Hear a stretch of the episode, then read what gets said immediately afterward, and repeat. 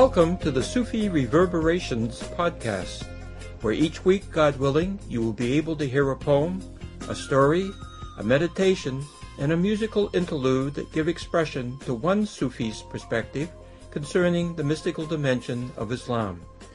My name is Anab Whitehouse, and I will be your host.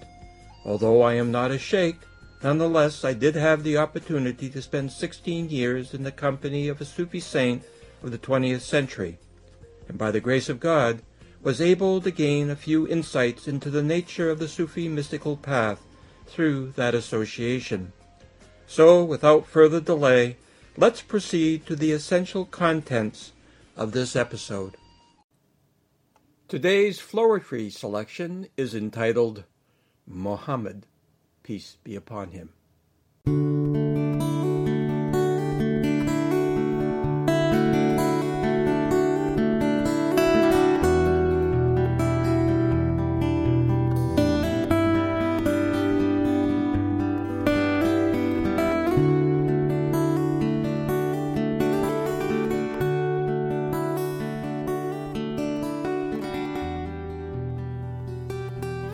Quran described Muhammad as just a man. While this is true, this is like saying glass is sand. The latter is lowly, opaque, and needs to be subjected to fire so as to gain a degree of purity through which, God willing, one might see the truth of what is visible through life's window. The glassmaker took the potential of a clay lump, twisting and twirling it for some say a day between two fingers of mercy as it became a jewel of beauty through which creation came via the breath of Kun and began to proclaim the message of how to become the mirror's Tain. Die before you die, he said, was a central seed to instill in our hearts.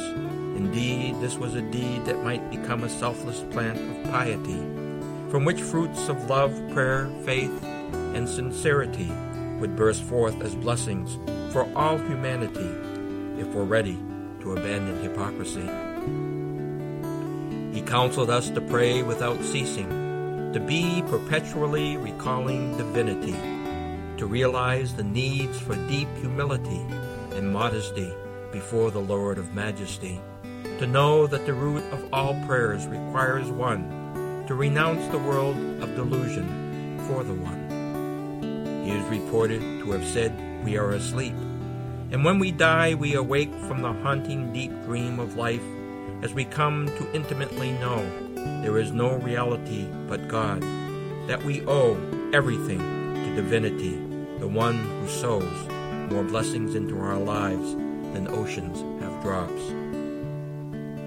He has warned us that we may reflect on all things, but not on Allah's essence for this surely brings nothing but ignorance and arrogance to minds and hearts that depart from the clearly given signs concerning human capacity and inclines one towards the whispered sweet nothings of deviltry. If you love your Creator, then love creation first. Are words of value for people of station simple and complex, since faith's completion will not take place till we love one another as He taught Belief won't be perfected unless we have sought sincerely for others what we wish for ourselves. He has told us the Quran has an outer sense, yet also has levels of hidden meanings. Hence, one should not be too quick to dismiss mysteries that may only be known by those servants who see by the light of God to the depths of being seen, and carry back to the beach dwellers pearls of grace.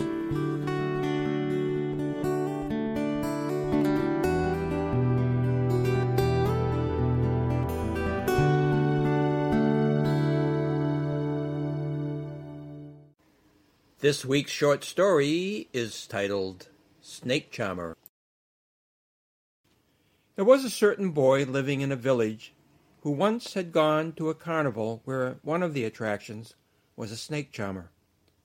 The snake charmer showed the audience a great time by inducing the snakes in his charge to do all manner of amazing feats.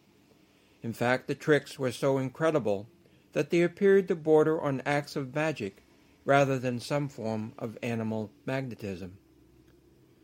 The young boy was completely enthralled with the show put on by the snake charmer, and from that moment on wished to become the world's greatest tamer of snakes.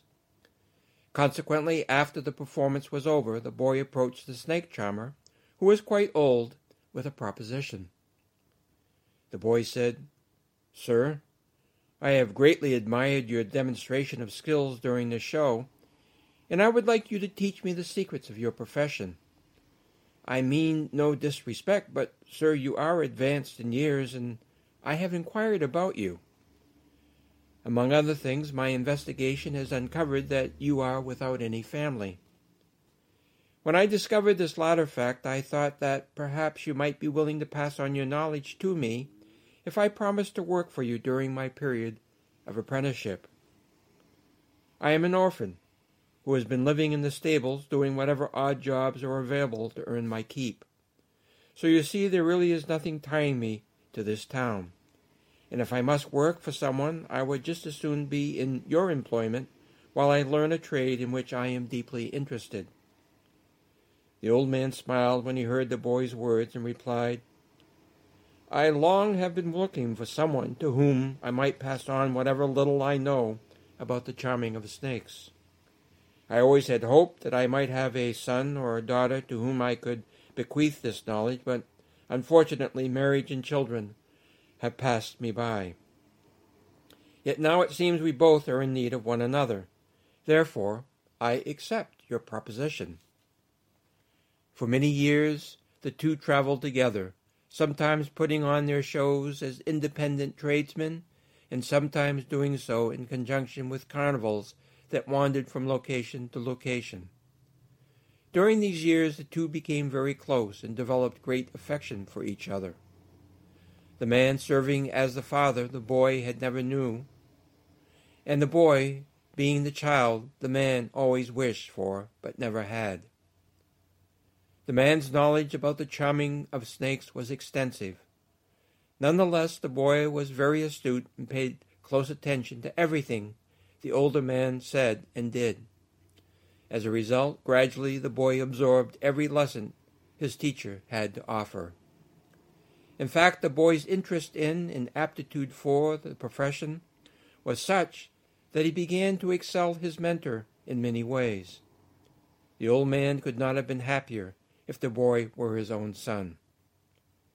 More and more the old man gave the boy, who was now a young man, top billing, and was content to just do a few snake charming tricks here and there during the show. He preferred to watch his student go about the process of charming snakes, for the young man was so skilful and graceful at his trade that the older man was filled with pride and gratitude for having had the opportunity to pass on his knowledge to someone, as well as to have had such enjoyable, devoted company for the last decade. Eventually, the young man became known far and wide as the greatest snake charmer in the world. His boyhood wish had been realized. Soon thereafter, the old man passed away. This greatly saddened the young man, but he was determined to keep the promise he had made to his teacher just prior to the latter's death. More specifically, the young man had promised his teacher that he would not rest on his own already considerable laurels, but instead the young man would continue to learn all he could about the charming of snakes. As a result, the young man traveled far and wide, not only putting on exciting and amazing exhibitions of snake charming, but also always looking for opportunities to enhance his knowledge and skills. In one location where the young man was conducting a number of shows, he happened to hear about some man who was described as being an individual of deep knowledge and wisdom.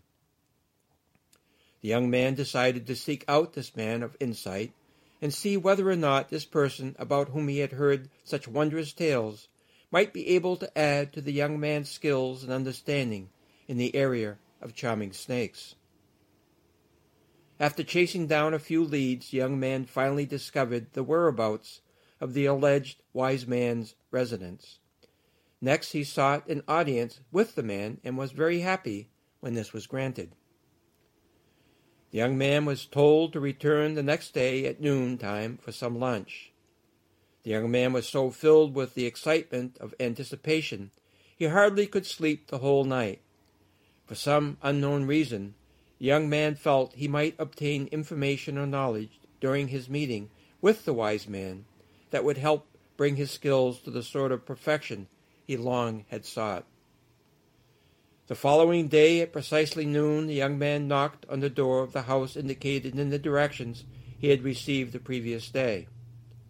The door opened, and the young man was escorted into a study, where he was received by a friendly looking gentleman who was ten years or so older than the snake charmer.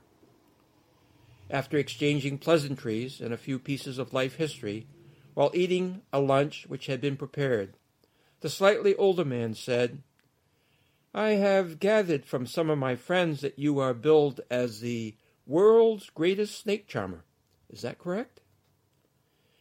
The young man was proud of his skills, but he also had some humility, and therefore replied, Well, I don't know about being the world's greatest snake charmer, but in all my travels I have not come across anyone or heard of anyone who surpasses the knowledge which has been given to me by my teacher and which I have been able to augment with my own studies. The host smiled and nodded his head approvingly.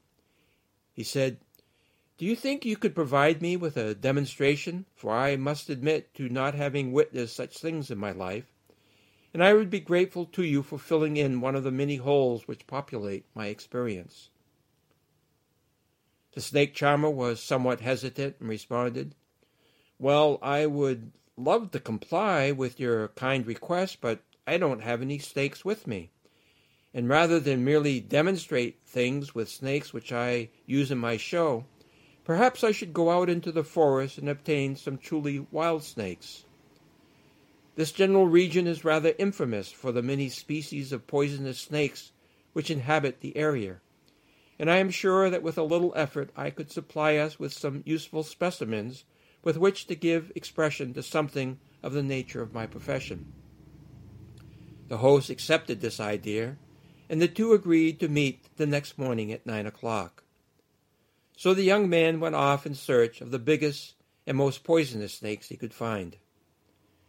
For whatever reason, the young man had some difficulty in finding the species and size of snakes he would have preferred, Nonetheless, he was able to secure a fair variety of venomous beings before nightfall, and he took his catch back to his lodging in order to prepare for his visit the next day. When morning arrived, the young man collected together all he would need to provide a sampling of his skills and knowledge.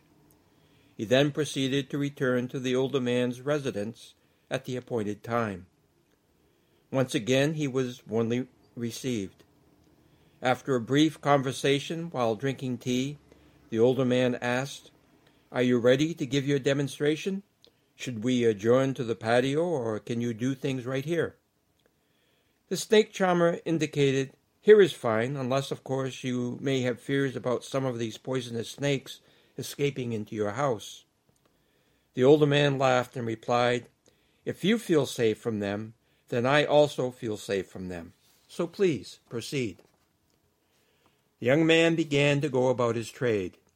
He went through his whole repertoire and even added a few new tricks which he had been working on recently. After he was done, he placed all the snakes in protective baskets. When he had completed these tasks, he sat down.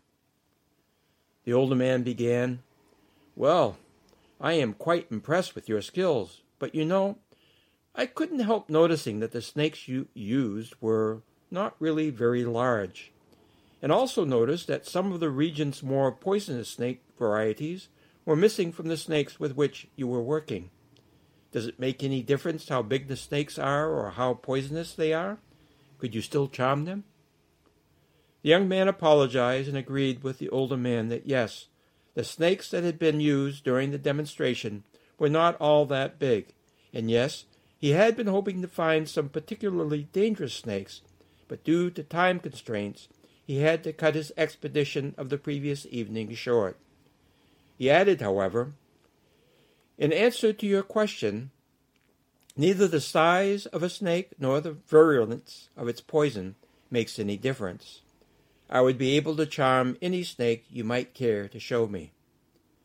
The older man considered the young man's reply and then said in a very loving way, Well, let me tell you about a snake whose venom is so poisonous and whose size is so large that if you are able to tame that snake, you will be a real sage.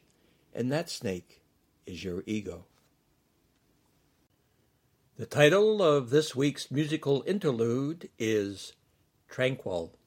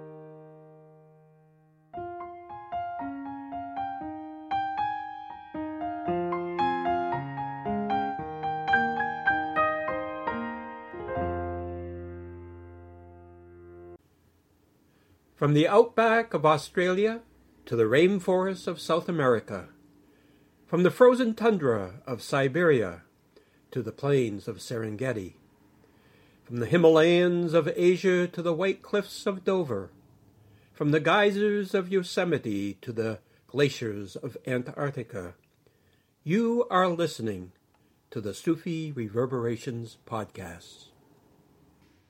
I'm going to make you an offer you can't refuse. Well, I suppose all offers can be refused, so I'll amend my opening statement and simply say, I'm going to make you an offer that I hope you won't refuse. I would like to offer you free, and I do mean free, access to all 40 books that I have written, plus 35 pieces of poetry that were composed over the years as well as five videos and some podcast recordings covering different topics. This is all contained in the Bridge software that is available through my website, www.anab, A-N-A-B, hyphen, Whitehouse, W-H-I-T-E-H-O-U-S-E dot com. If you go to my website, click the Bridge Software choice on the drop-down menu one option, and then discover how to download the Bridge software for free, no strings attached. My hope is that you will like what you find in the software and therefore will be willing to come back and participate in my Patreon campaign to give books to various libraries. But even if you have no interest in supporting the foregoing Patreon campaign, nonetheless, the Bridge software is still yours to have for your personal reading, listening, and viewing experience. The following essay is entitled Dependence. For most of us, being dependent on others is an abhorrent, humiliating situation in which to be. We are brought up by design and or accident to be self-reliant and independent. Dependence we feel is a sign of weakness. It is an admission of failure. Dependence carries an aura of childhood about it. We are not able to fend for ourselves. Decisions concerning our lives are made by other people. Rightly or wrongly, dependence seems to be caught up with issues of competence. To be dependent is to reveal some degree of diminished capacity. Dependence has negative implications for self-esteem, integrity, and honor. Dependence raises unsettling questions about identity. Sufi masters tend to take a different slant on the issue of dependence. They contend that, given certain provisos, dependence is actually a spiritually desirable condition in which to be. According to the practitioners of the Sufi path, the experience of dependence can be quite salutary. For example, the ego vehemently dislikes the condition of dependence. This is so for two reasons. First, being dependent creates a negative image problem for the ego. The dependent person is frequently looked down on by others. Dependent people are often treated with condescension and contempt. Dependent people are easily dismissed as people of little or no importance. Dependent people are not considered to be the movers and shakers of industry and society. People of dependence are rarely consulted or sought out for interviews. There is no glitz and glamour associated with dependence, it is not sexy. For all of the foregoing reasons, the ego considers dependence to be something of a public relations disaster. Whenever the hint of a dependence scandal threatens to raise its ugly head, the ego turns the matter over to its spin doctors. A second motive behind the intense dislike of the ego for the condition of dependence involves issues of freedom. The ego is happiest when it can do whatever it damn well pleases. A person in the condition of dependence is, by definition, someone who is under constraint. Such an individual is not free to do whatever she or he would like to do. The extent of the constraints under which an individual operates is an index of that person's degree of dependence. The ego does not handle restrictions well. Consequently, the prospect of dependence is an anathema to the ego. To be cognizant of the various threads of dependence which are woven into our lives is very hard on the ego. This awareness is a painful blow to our pride. Such understanding exposes our vulnerabilities. Our egos feel hemmed in by the restrictions on our freedom, which are entailed by our different dependencies. What is bad for the ego is good for the soul. From the perspective of Sufi masters, the condition of dependence helps put us in touch with some fundamental truths. The understanding which is rooted in these truths is very important to the possibility of making spiritual progress on the Sufi path. The sheikhs of the Sufi way point out that the condition of dependence is, in fact, an accurate reflection of our actual situation in the scheme of things. The more we grow in spiritual understanding, the more we come to realize our essential dependence on God. The air we breathe, the bodies we inhabit, the clothes we wear, the minds with which we reason, the work we do, the friends we have, the food we eat, the families that care for us, the money we spend, the health we enjoy, the talents from which we benefit, the roof over our head, our laughter, the opportunities which are given to us, and so on, all are from God. We are dependent on God for all of them. In this sense, none of us are self made individuals, no matter how much we might like to suppose so to the contrary. This remains true irrespective of whether or not we acknowledge the presence of the numerous currents of dependence in our lives. Sufi masters recommend we seek independence from everything except God. Things and people are the loci of manifestation of God's grace. They are not the source of such grace. Sufi masters juxtapose two contrasting pictures of the human condition. The more we look to things and or people and or ourselves as a solution to our problems, the more entangled in the world and ourselves we become. Consequently, we will become more deeply immersed in a condition of negative, addictive, and problematic dependence. On the other hand, the more we look to God as a solution to our problems, the less entangled in the world and ourselves we will become. As a result, we will become, God willing, more deeply embedded in a condition of positive, liberating, and beneficial dependence. Dependence is a desirable spiritual condition when the focus of that dependence is exclusively on God.